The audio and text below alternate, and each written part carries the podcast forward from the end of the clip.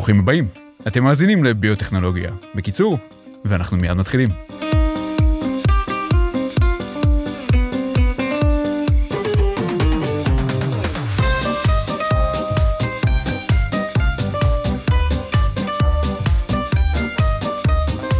בפרק הקודם נגענו באמת על קצה המזלג בנושא המדהים הזה של בינה מלאכותית ושל ההשפעות שלה על עולם הביוטק, על ההיסטוריה שלה, על המדע הבדיוני שהיא מביאה איתה ועל מה שהיא מבטיחה לעשות לרפואה שלנו ואפילו לביולוגיה שלנו בעתיד. גם זה משהו שאנחנו יכולים לדבר עליו שעות על גבי שעות, ושגם אתם בטח שמעתם עליו כבר לא מעט, אבל הגיע הזמן להבין כמה באמת ה-AI הולך להשפיע על מה שמעניין אותנו, על האוכל שלנו, הסביבה שלנו, הבריאות והגוף שלנו. בשביל כל אלה נמצאת איתי כאן יעל אופיר. יעל היא מנכ"לית Health.il מהמכון הישראלי לחדשנות, ומומחית לנושא הטמעת פתרונות טכנולוגיים במערכות הבריאות. ברוכה הבאה יעל, ותודה שהצטרפת אליי. אה, שלום, שלום, וכיף להיות פה. איזה כיף לנו. אה, אוקיי, אז יאללה, אז בואי ניכנס לזה. ספרי לנו בבקשה קצת על עצמך. אה, איך הגעת לתחום הבינה המלאכותית והשילוב שלה ברפואה, ביוטק, ייצור תרופות? אה, אז האמת שההתחלה שלי מאוד אה, מתחברת לכמה פרקים אחורה. אה, אני אימונולוגית, או, אה, אז אה, למרות שאני לא עוסקת בתחום עכשיו, אוקיי. ואפילו הייתי באותה מעבדה עם גל מרקל, אה, אצל עופר מנדלבוים, ובעצם מעולמות המחקר, הבנתי שאני מחפשת משהו כזה הרבה יותר רוחבי, יישומי, למרות שגם מחקר יכול להיות יישומי. אה, באמת לגעת באמת בת- בתהליכים ובהרבה מאוד דברים שקורים גם ברמה הלאומית. בדרך ככה עברתי באיזשהו סטארט-אפ, חשוב הרי לחוות את כל העולמות האלה. באתי בסטארט-אפ שהתעסק ברפואה אה, מותאמת אישית בעולמות הסרטן, מהמם. אה, וכבר אז, אה, נגיד לפני שמונה שנים, הרבה מאוד דיברו על איפה כל הסיפור הזה נוגע ברפואה. ככה כאנקדוטה, פעם דיברו על זה כ-decision making, אוקיי. ולאט לאט הבינו שבעולמות הרפואה צריך לדבר על decision support, אה, באמת ככה לא להפחיד ולא להרתיע את הצוות הרפואי ואת מי שבאמת צריך לבוא ולהטמיע את הטכנולוגיות. כן. השתפשפתי, התנסיתי באמת בעשייה של פיתוח עסקי בארץ ובעיקר בעיקר בעולם. אה, בעצם להתאים את זה מול, את הפתרון שלנו מול אה, רופאים וצוות רפואי ואקדמיה, באמת אה, הרבה מאוד גופים שונים, וככה גם למדתי מה זה סטארט-אפ אה, על כל הצדדים שלו. אחרי זה באמת חיפשתי את המקום שלי להטמיע את החותם שלי ועברתי ל-Health.il. ובעצם כשהגעתי ל-Health.il, Health.il זה בעצם מיזם לאומי, פרויקט לאומי, שהמטרה שלו היא לקדם ולאפשר טרנספורמציה דיגיטלית וחדשנות במערכות הבריאות בארץ ובעולם. מהמם. אה, שזה מפ- מפוצץ, הדרך כן. להגיע לשם היא באמת אה, ככה ממש אה, כחומר ביד היוצר. אוקיי. וכשהתחלתי לעבוד ראינו שם בגדול שיש בישראל את כל הרכיבים הכי טובים ומעניינים להצלחה בעולמות הבריאות. מהמם.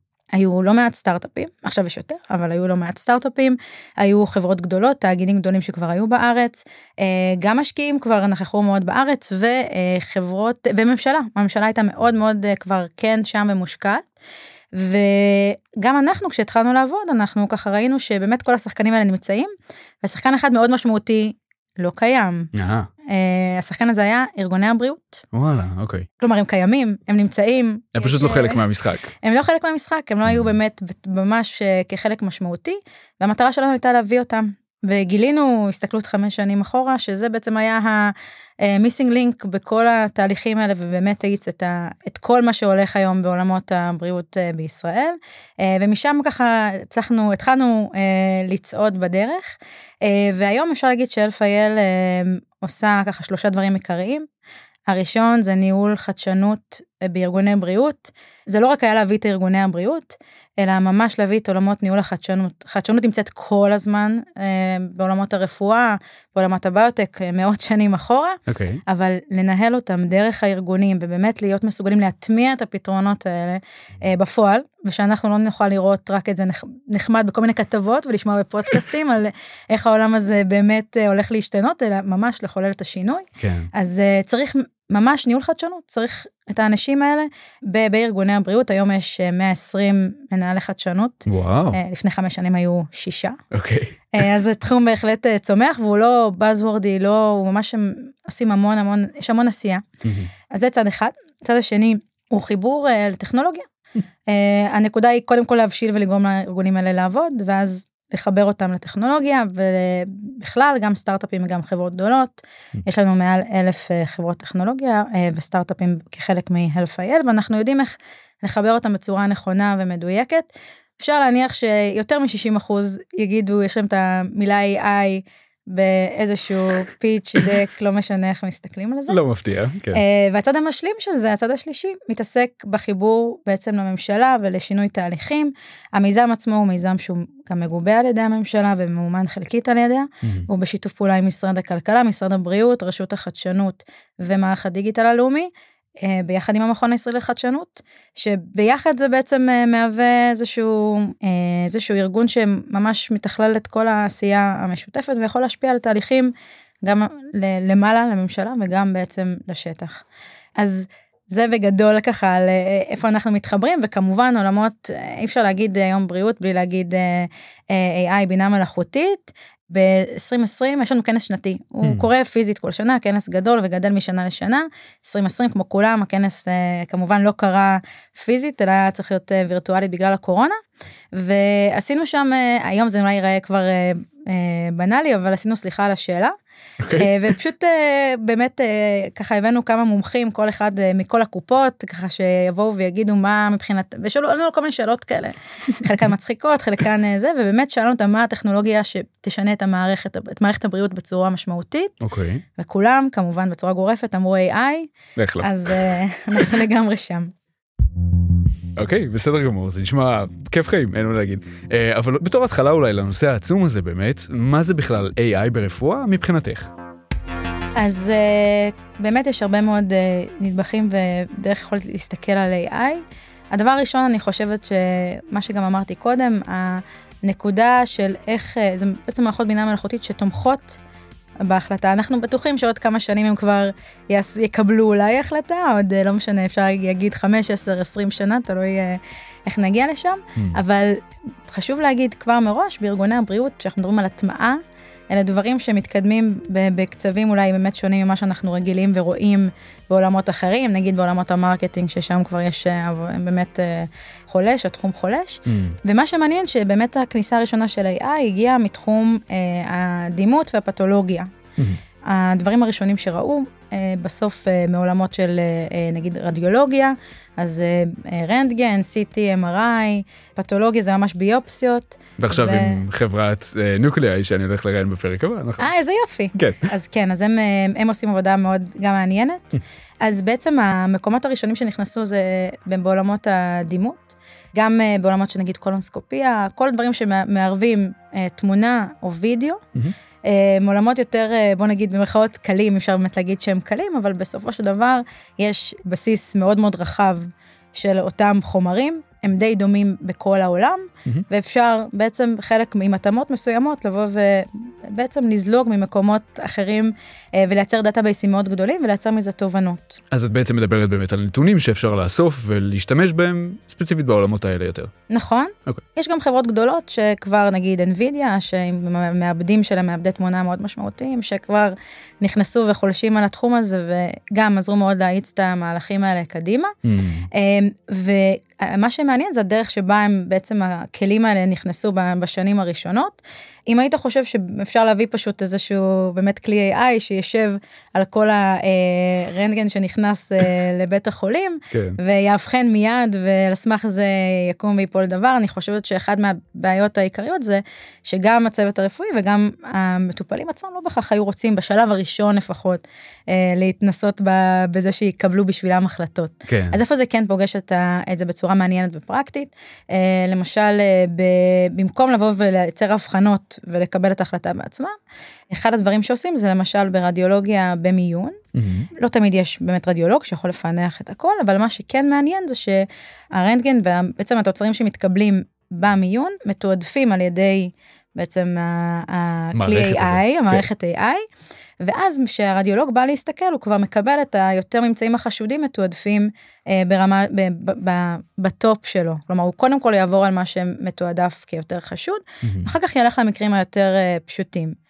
כבר פה רואים איזשהו עניין מורכבות ובטח חלק חלק שואלים זה אוקיי משהו עולה למעלה וממצא חשוד יורד למטה בתעדוף אבל עדיין זה באמת משמש בצורה מאוד טובה.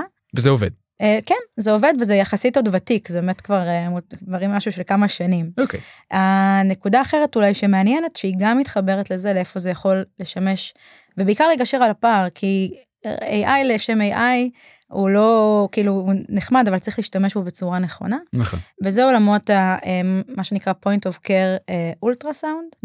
היום האולטרסאונדים נראים קטנים מאוד ניידים אפשר להשתמש בהם ממש לכל מקום וככל שהם יותר זמינים מנסים לראות איך אפשר להרחיב את השימושים שלהם. Mm-hmm. למשל אפשר, לא יודעת אם אתה יודע, אבל בעצם להחדיר אינפוזיה או לבצע בדיקות דם לילדים או לנגיד חולים אונקולוגיים שמאוד קשה להוציא להם דם מהווריד או לחבר אינפוזיה, mm-hmm. בזכות האולטרסאונד אתה יכול לעשות את זה. מה, פשוט לראות איפה העורק או הווריד נמצאים ו...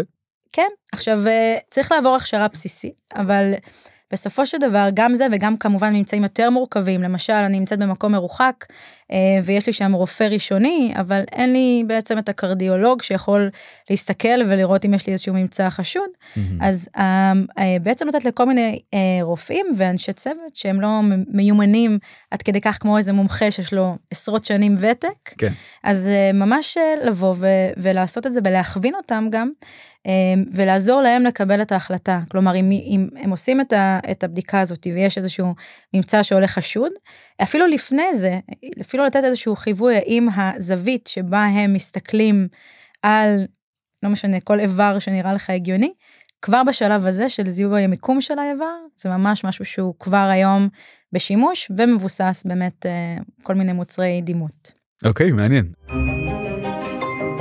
אז בעצם זה כבר נכנס לשימוש וזה כבר קצת צובר תאוצה, אבל בעצם איך זה נראה בארץ? זאת אומרת, כמה זה תופס כאן באמת? כמה זה מצדיק את uh, השם הזה של אומת ההייטק שיש לנו פה? אז uh, אני לא הספקתי עוד לשמוע את הפרק הקודם, okay. אוקיי. אה, אבל אני מניחה שדיברת על זה שזה באמת הבסיס mm. ל-AI, נתונים. Okay. אוקיי. נתונים ונתונים, לא סתם נתונים, mm-hmm. אלא נתונים טובים ואיכותיים. אה, בארץ, אה, באמת אה, גם ברמה של קופות, גם ברמה של בתי חולים, היינו מהראשונים להיכנס לתיקים רפואיים דיגיטליים. Mm-hmm. מדובר באמת על עשורים אחורה, מה שאומר שפוטנציאלית יש לנו דאטה אינסופי. כן. באמת רואים את זה גם, אני מניחה שגם שומעים לא מעט, לקופות באמת שיושבות לא רק על הדאטה של בעצם התיק הרפואי הבסיסי, אלא יושבים על הסתכלות על קהילה, למשל בדרום הארץ רוב, ה, רוב המטופלים גם מבוטחים נגיד כללית, וגם הם תמיד אומרים את זה, נולדים ומתים בסורוקה, מה שאומר שבסוף אם מסתכלים על האזור הזה, זה אזור שמתכלל בתוכו נתונים mm. מקצה לקצה, מה שנקרא Continuum of Care, ומאפשר באמת לראות, ולא רק לראות איזשהו צוהר קטן, אלא לראות את כל ההמשכיות. Mm-hmm. אז הפוטנציאל קיים, הנקודה הכי מהותית אה, בסוף, זה אה, לא רק אה, שיש נתונים, אלא נתונים שהם גם מטויבים וגם עוברים אינטגרציה בצורה נכונה. אה, ממש לפני שבועיים הייתה לי שיחה עם מנכ"ל הימס, הימס זה פרויקט, מיזם עולמי, okay. אוקיי. בינלאומי שמתעסק בעולמות ה-Healthcare Innovation, בעיקר על IT והמון על AI, mm-hmm. ובסוף הוא גם אומר, אני הולך בין מדינות, ובסוף הדבר הכי משמעותי זה לקחת את הדאטה הזה ולהעביר אותו לשלב הבא. בעצם אה, עד לא מזמן היו מקומות מאוד בודדים שבהם עשו באמת בצורה יפה אה, עבודה על נתונים. באמת אפשר להגיד שה-database ים מאוד איכותיים, מונגשים, עדיין כל שאלה כמעט שיש, צריך היום לעשות פיתוח עם data scientist, באמת אה, לשלוף את הנתונים בצורה הנכונה והמתאימה, mm-hmm. אבל היום וגם בזכות הרבה מאוד מהלכים ש... ודחיפה של הממשלה, אנחנו רואים הרבה ארגונים שהיום נכנסים באמת לעולמות הדאטה בצורה יותר משמעותית, ומטייבים ומנגישים את הדאטה שאפשר יהיה אה, להשתמש עליו ובעצם לשתף פעולה. הבנתי אותך, וגם ב-database למשל של הכללית, שהם שחררו ממש לא מזמן, בטוח מאפשר למלא מלא חברות וסטארט-אפים לעשות לא מעט עם זה. כן, מאפשר וגם היום יש לא מעט דברים שנמצאים אה, בפועל, אני מניחה שלפחות חלק ראו את הקמפיין המאוד אה, מסיבי של אה, כללית שדיבר על אה, באמת אה, בינה מלאכותית, ושם הפתרון הוא מאוד מעניין. אם היינו מסתכלים אולי על uh, עולמות אחרים, היינו אומרים, אוקיי, זה, זה משהו שהוא נחמד, okay. אוקיי. אבל בסוף לרופאים של כללית הוא יוצר ערך מטורף. Mm-hmm. גם פה אחת הנקודות זה לא בהכרח לבוא ולהגיד אה, תכניסו כמה נתונים של חולה שאתה יושב מולו מטופל ותגידו מה ההבחנה או okay. מה אוקיי. הוא צריך לעשות okay. כן. אלא הנקודה היא לקחת את התיק הרפואי שהוא עמוס ומורכב אני לפעמים נמצא בכמה מערכות ולהנגיש את המידע בצורה הנכונה. Mm-hmm. זה איפה ומה אני מחליט להוציא, איזה נתונים הם באמת חשובים, אוקיי. אבל הוא לא מקבל, לא עושה הבחנה ולא מקבל החלטה, הוא פשוט מנגיש בצורה יותר טובה את המידע, ועוזר לרופא או לרופאה או לצוות הרפואי לקבל החלטות, וזה בעצם הגאונות בזה. כן. אה, אני לא יודעת מה אתה חושב על זה שאזרח מהשורה רואה קמפיין שלם של מדבר על בינה מלאכותית, והאם זה בכלל משהו שיכול אה, דווקא להטריד אותו. זה ול- מעניין. תראי, אני פשוט לומד רפואה, אז אני לא יודע כמה אני משוחד בסיפור הזה, אני, אני חושב שזה דבר מדהים להיכנס אליו, מערכת שהיא אה, כבר אופטימית מספיק כדי להכניס את הסיפור הזה לתוכה מראש, זה בעיניי מדהים, באמת מדהים, כי אני יודע שכשאני אגיע לעבוד בתור רופא, יהיו לי כלים כל כך מתקדמים יותר וכל כך אפקטיביים יותר ממה שהיו אפילו לפני 10 או 20 שנה, שזה כמובן מאוד משמח, אבל גם בתור אזרח, אני חושב שאני יכול להסתכל על זה ולהגיד, וואלה, זה כלי ממש ממש אפקטיבי, ממש שימושי, למה שהוא לא יהיה בקופת החולים? למה שכשאני נכנס לאתר אני לא אקבל משהו שמותאם הרבה יותר לי אישית, או שהרבה יותר נוח לי, או אפילו שלוקח את המידע שלי ומאפשר למישהו אחר שדומה לי מספיק לקבל טיפול טוב יותר בסופו של דבר. אני מסכימה לגמרי, ובסוף הנקודה היא גם, גם בין היתר ולהגיע גם לזה, לשכנע את המטופלים שזה הדבר שטוב להם, לפעמים אפילו לא רואים את זה ויודעים, ולא יודעים שזה טוב להם, והם פשוט נהנים מהשירותים האלה, Hmm. שזה גם עוד שאלה נראה לי גדולה שעולה פה, האם צריך וכמה צריך, אבל אה, באמת אה, אה, שאפו להם שבאמת אה, קידמו את התהליכים האלה, זה אגב גם קיים במכבי, פשוט לא עשו קמפיין, אוקיי. אבל אה, כן, זה גם... הם עושים את זה. בשקט. כן. טוב, בסדר גמור. זאת אומרת שיש בעצם מידה טובה של התערבות ממשלתית, של מימון לפרויקטים האלה, יוזמות או חממות נגיד שמקדמות את התחום.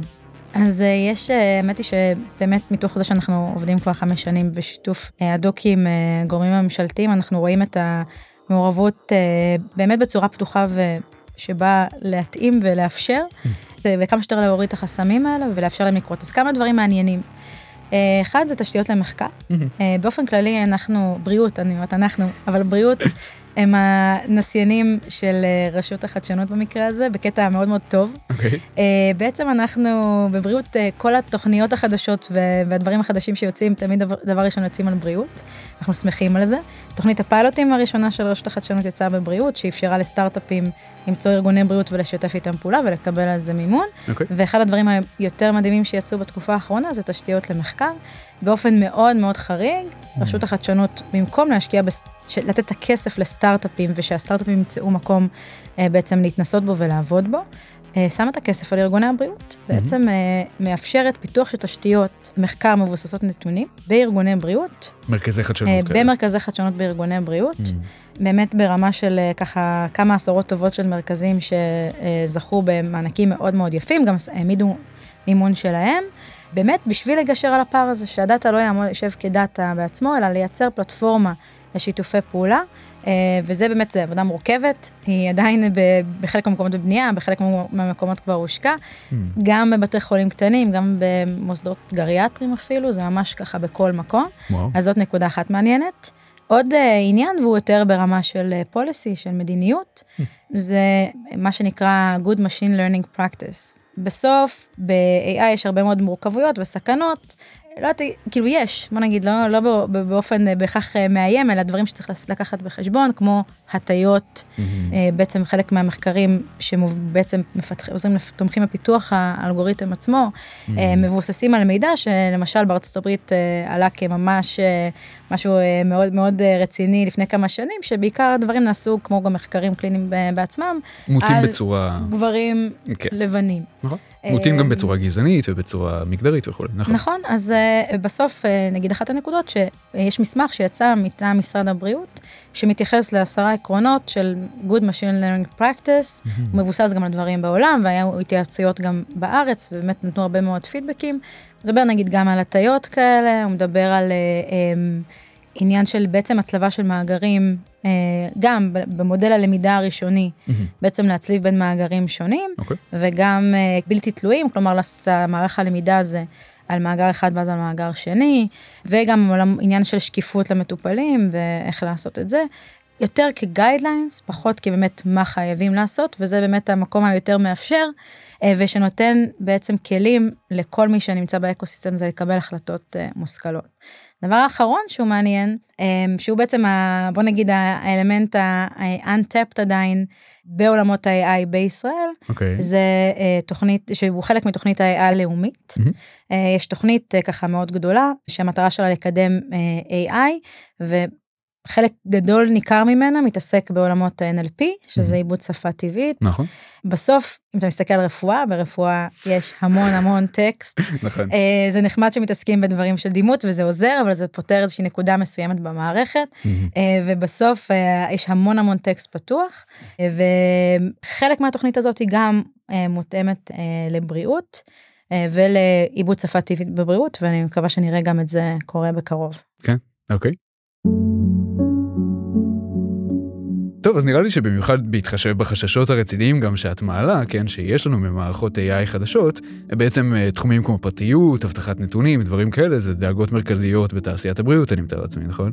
אז איך אפשר לשלב מודלים של AI באופן שבאמת יבטיח את פרטיות המטופל לצורך העניין, ויגן על נתונים רגישים? הגיידליינס האלה שציינתם באמת מספיקים? אה, אז הם אה, נקודה אחת. Mm. יש אה, עוד משהו מעניין שיצא מצד, מצד הממשלה, זה אה, בעצם תזכיר של ניוד מידע. אה, שהוא כן מתעסק על דרך זרימת המידע ואיך אפשר להוציא גם מידע אה, ראשוני וגם שניוני. ראשוני באמת בשביל לקבל מידע עכשיו על מטופל כמו שבטח הרבה חווים שהמידע מפוזר בכל מיני מקומות. תלוי באיזה קופה, אבל צריך לבוא עם קלסרים לפעמים במצבים רפואיים כאלה ואחרים. כן, דיסקים כאלה. כן, כן, כל מיני אה, קלסרים, דיסקים, אה, מה, ש- מה שיש. מדהים. וגם שם בעצם אה, המטרה היא גם לשמש לש- גם לשימוש ראשוני וגם שימוש ניוני, שזה יותר באמת על מחקרים, כי בסופו של דבר אפילו שיש את המקרה הזה של סורוקה שאמרתי שהוא מדהים מבחינת of care, המון דברים עדיין בנויים בסיילוז. אז גם שם יש הרבה מאוד התייחסות שקשורה אה, בסוף על השמירה על פרטיות, ובסוף אני יכולה להגיד שכבר התקדמנו מאוד, שם יש פלטפורמות שבעצם מייצרות דאטה סינתטי על בסיס דאטה קיים, בצורה שלא חושפת. אה, ולמשל, אחת הדוגמאות המעניינות אה, כן לגבי עיבוד, עיבוד שפה טבעית, זה ש... אחד הפערים, וזה משהו שגם הציגו אצלנו לא מזמן אה, אה, מייקרוסופט ולאומית, על שיתוף פעולה מעניין שהם עשו בנושא. Mm. הם בעצם אה, פיתחו מודל שהמבוסס המידע שיש בעצם בתיקים הרפואיים, גם בלאומית, גם קצת בשיבא, וממש פיתחו מערכת שהיא open source, כלומר אפשר להשתמש בה בעברית. Mm. אחד הפערים שהם הראו בצורה מאוד כאילו קיימת, נוכחת, זה שבטקסט לפעמים כותבים את כל המידע הרפואי בטקסט. אתה אומר, אוקיי, אני מסתכל על תיק רפואי, אני אמחק את השם, את השם משפחה, את כל הזה. כן. אבל לפעמים השם מופיע גם בתיעוד, בטקסט, כולל מספרי טלפון, או כל מיני דברים באמת, כי הכל נכנס שם, כי הכל חשוב. אז איך מטפלים בזה? אז בעצם יש נגיד במודל שלהם הם פיתחו אה, דרך אה, שהם יכולים לעשות אה, אנוטציות, ממש אה, לבחור ולהסתיר חלק מהמידע שהם כותבים זה שם הבן אדם ומסתירים אותו. אוקיי. אה, והיום כלים מאוד מתקדמים שפעם היית עושה את זה בצורה מאוד אה, אה, מצחיקה והיום הם ממש נמצאים פה. אוקיי. ומה חוץ מזה, עם ההתקדמות המהירה נגיד של טכנולוגיות של בינה מלאכותית ולמידת מכונה וכאלה, איזה עוד אתגרים ומגבלות רציניים אחרים את חושבת שעומדים בפנינו בשילוב של הכלים האלה בעולמות הרפואה? אז אחד הדברים הכי משמעותיים זה באמת use case פרקטי, כלומר הנקודה היא פה, צריך לדאוג שהמידע יהיה בטוח, צריך אה, לדאוג שעומדים באמת ושאין פה bias. אבל בסופו של דבר צריך להבין איך אתה עונה על, אה, על, צורך. באמת על צורך אמיתי. Yeah. יש המון דברים מדהימים, מודלים שפותחו, הרבה מאוד, לפעמים גם אפילו בחשיבה אקדמית, שזה שאלת מחקר מדהימה. Mm-hmm. אבל בסוף, איך זה משמש אה, אותי, משתמש הקצה, זאת נקודה מאוד מאוד קריטית אה, ומשמעותית בהתאמה שלה אה, למודל עצמו. Mm-hmm. אחד הפערים לדעתי המאוד מאוד גדולים, זה כל הנושא באמת אה, של השפה העברית. גם השפה העברית וגם השפה ה... אה, רפואית. אני, זהו, אני קוראת לזה בריאותית, זה לא עברית, זה בריאותית. כן. אמ, שילוב עצוב של לטינית ועברית ואנגלית. כן, בדיוק, וקיצורים, ובעצם, כן. וזה אחד האתגרים היום הכי גדולים, וקצת הזכרתי את זה בהסתכלות על NLP, אבל בסוף אנחנו לא, לא שוק. עברית אין, אין, אה, בוא נגיד יש מיליונים בודדים, נכון? נכון. אה, לעומת אה, אנגלית, ספרדית, אה, סינית, סינית, ערבית, כן. ערבית, כן, בדיוק. ו- והשפה של הרפואה, Mm. אה, בעברית היא משלבת המון המון דברים. אז בכלל פותרים שם את המורכבות הזאת. גם פה ישבנו, בעצם עשינו איזושהי פעילות משותפת ודוח שהביא את כל ה stakeholders השונים Hmm. ב ecosystem, כלומר, גם חברות גדולות שמתעסקות בזה כנראה בכל העולם, גם את הסטארט-אפים שניסו והתנסו ב-NLP אולי בעברית ובישראל והבינו איפה צריך להיות, אה, גם את ארגוני הבריאות, גם את הממשלה, ומתוך זה רצינו להבין איך מטפלים בכלל בנושא הזה, שהוא באמת פער אה, מאוד משמעותי. אני אגיד יותר מזה שחברות מחו"ל שבאות, עוד פעם, אנחנו לא שוק, אפילו אם הייתי רוצה לייבא משהו מעולמות אחרים. כן. עכשיו, גם פה מעניין, כי סטארט-אפים, גם הם, מה המוטיבציה שלהם? הם בסוף גוף עסקי, עסקי, כלכלי. כן. שרוצה להצליח אה, ומצד אחד. מצד שני, הרבה פעמים ה- בדרישה בעולמות האלה זה שיהיה באמת אה, בקוד פתוח ואפשר יהיה להשתמש, ואז זה גם קצת לא, פוג, לא מתחבר לצד ה- העסקי. כן. אה, במובן הזה, מה שמייקרוסופט עשו, ובמקרה הזה גם המטרה אולי לתקוף את זה מזוויות אחרות, מארגונים גדולים, שאולי אפשר לשכנע אותם שיש מוטיבציה בכל זאת. כן. אה, אגב, הם עשו את זה במקרה הזה מציונות, ומתוך אה, מקום של לחבר את זה לנושא הזה. וואו. ו, ובמקרה באמת הזה צריך אה, להבין, אה, ועדיין המ- הממשלה, זה חלק מהתהליך שהיא עושה, זה לנסות להבין איך אה, באמת מביאים את התשתיות האלה ומביאים את השחקנים הגדולים לישראל, כדי לייצר את התובנות האלה. אה, אגב, יש אה, כבר אה, מאגר NLP שעובד, בו, או לפחות מפותח בעולמות הפסיכיאטריה, אהה, וואו. שזה מאוד מעניין. כן. לפני כמה זמן דיברנו עם מישהו שבאמת מאוד מוביל בתחום, והוא אמר, אנחנו צריכים להתכונן לעתיד שאין בו כמעט פסיכיאטרים. Mm. אין מטפלים בעולמות אה, בריאות הנפש. כי אנחנו נגיע לרמה שאנחנו יודעים מה המנגנון המולקולרי של מחלות פסיכיאטריות? אה, הלוואי, אוקיי. אבל לא, פשוט כאילו כמות האנשים שצריכים תמיכה בעולמות בריאות הנפש גדלה, והפסיכיאטרים ובכלל כל אנשי הצוות האלה קטנה, וצריך למצוא איך בצורה טכנולוגית לגשר בין הדברים האלה. ואלה בדיוק הנקודות שמביאות אותנו ככה בשלב אחד אה, קדימה, בשביל שנוכל לתת מענה על זה. אוקיי. אז אנחנו מצליחים להתמודד לא רע בסך הכל עם האתגרים האלה. כן, אגב, בתור אחת שאני מצד אחד מאוד אופטימית, מצד אחר מאוד אה, מחושבת, כן. זה אתגר ענק, אני לא אשקר, וזה לא משהו שאפשר לראות, אה, אנחנו מאוד אה, אוהבים להסתכל מהר ולראות מה, מה, מה אפשר לעשות אה, כישראלים באופי שלנו. כמה שיותר לראות עובד, לא עובד, להתקדם הלאה. כן. צריך ממש אורך רוח בעולמות הבריאות ולראות את זה קדימה, וממש רואים את ה... בשנים, רואים את ההתקדמות הזאת. אוקיי, איזה כיף. טוב, אז אה, תני לי לשאול אותך כזה דבר. אנחנו באמת שומעים כל כך הרבה על הפוטנציאל הלא נורמלי הזה של הכלים האלה, כן, אבל במבט לעתיד, איזה תפקיד את חושבת שיהיה ל-AI וללמידת מכונה וכולי, בייצור תרופות או התאמת טיפולים אישיים למשל? כמה הוא באמת ישפיע על העולם הזה באופן כללי של הביוטק, יעצב אותו מחדש? אה, נראה לי שאין ספק שהוא ישפיע ו- ומשפיע. Hmm, אה, אני חושבת שבעולמות אה, של אה, תרופות כבר רואים דברים שבאמת מאוד מתקדמים. זה אתגר מאוד גדול, גם בשלב של התכנון של התרופה והבנה של המנגנונים, אה, גם בשלב של אה, אפילו בחירה של מטופלים בשביל ניסויים קליניים. hmm, ובנקודה שהיא עדיין לא מטופלת מספיק ולא מתקדמת מספיק, זה במה עושים בפייס 4, בעצם אחרי שכבר אישרו את התרופה וכבר היא נמצאת באוכלוסייה, ואיך מבינים איך היא מתאימה, ואיך בוחרים את המינון הנכון, ובאמת את כל המהלכים האלה. אה, בשאיפה שבמקומות האלה היא תשפיע. עוד נקודה זה באמת המקום שאי אפשר כאילו נראה לי לא לדבר על זה בכלל, על ג'נרטיב AI. כן. ופה באמת אה, הנגיעה היא במקומות, אנחנו רק מתחילים להתעסק בזה בלהבין איפה זה באמת יכול לשרת את אה, מערכת הבריאות.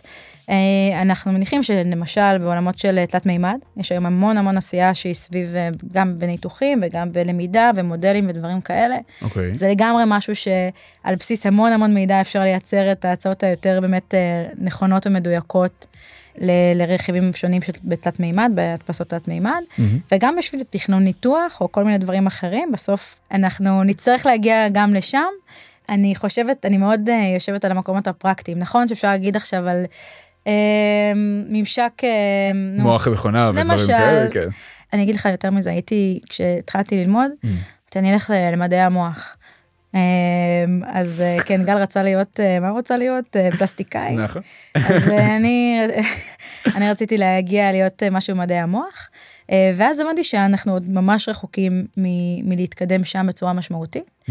ונחשפתי לעולם האימונולוגיה, שזה אינטראקציה בין תאים, כן. והיא נשמעת לכאורה די פשוטה, והיא מאוד מאוד חשובה, בסוף האימונולוגיה משקפת את כל מה שקורה בגוף. כן. אז יש שם אגב חברה שעושה עבודה מדהימה כבר כמה שנים שנקראת CytoReason שהם באמת מתוך גם מידע אה, מחקרי ומאמרים ומתוך שילוב של עוד כל מיני דברים מצליחים באמת לעזור ולבחור את התרופות או את המולקולות המועמדות השונות Mm. אלה דברים שלפחות ככלים בחינה אקדמית נראה בנוקליאי זה גם אה, דוגמה טובה של איך הם עוזרים בעצם לתמוך בפיתוחים הרי יותר ראשוניים מהמם. אה, ואולי גם יותר מתקדמים אבל אנחנו עוד יש עוד דרך לעבור אנחנו עוד לא לא במקום שם ואנחנו אפשר לקוות שאם מסתכלים שנייה על הצוות אה, הרפואי אה, שהם בתור התחלה יבלעו ככה את, ה, את הצפרדע בזה של באמת לקבל את אה, מערכות תומכות ההחלטה. כן.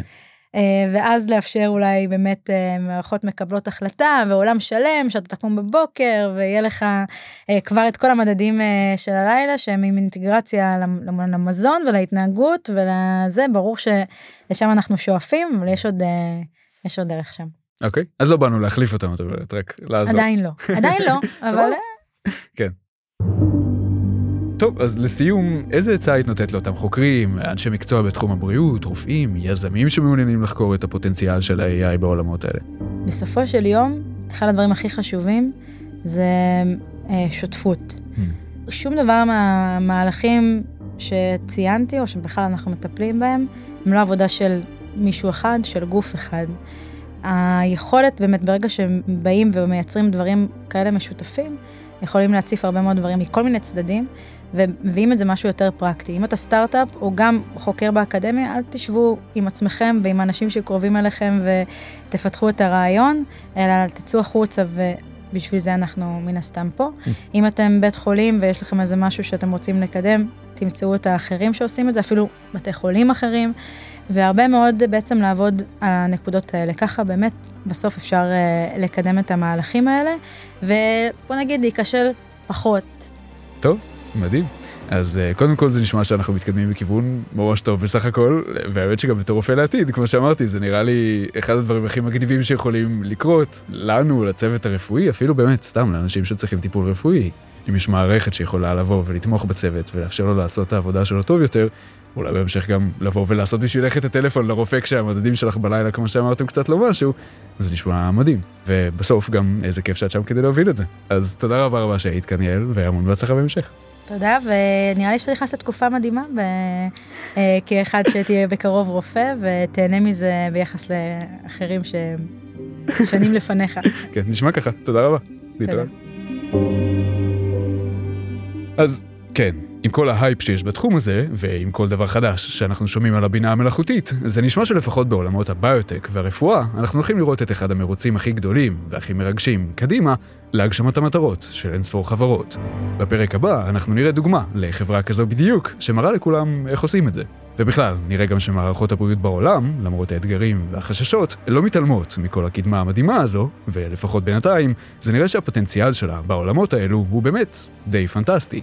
אם עד עכשיו דיברנו על כל מה שאנחנו יודעים לעשות, כבר היום, בהתבסס על עבודה ידנית, קשה וכוח מחשוב די מוגבל, תארו לעצמכם באמת מה נוכל לעשות בעתיד הקרוב. ונכון, אולי המערכות האלו לא יחליפו את הרופאים שלנו בזמן הקרוב, אבל מצד שני, אולי הן גם לא צריכות. אולי הן יעשו את כל ההבדל בעבודת צוות עם ההון האנושי האדיר שלנו.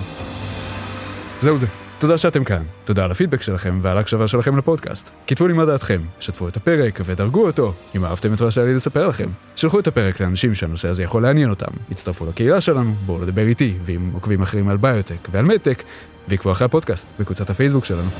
תודה רבה שהאזנתם לפרק נוסף של ביוטכנולוגיה. בקיצור, אני אריק, וניפגש בפרק הבא.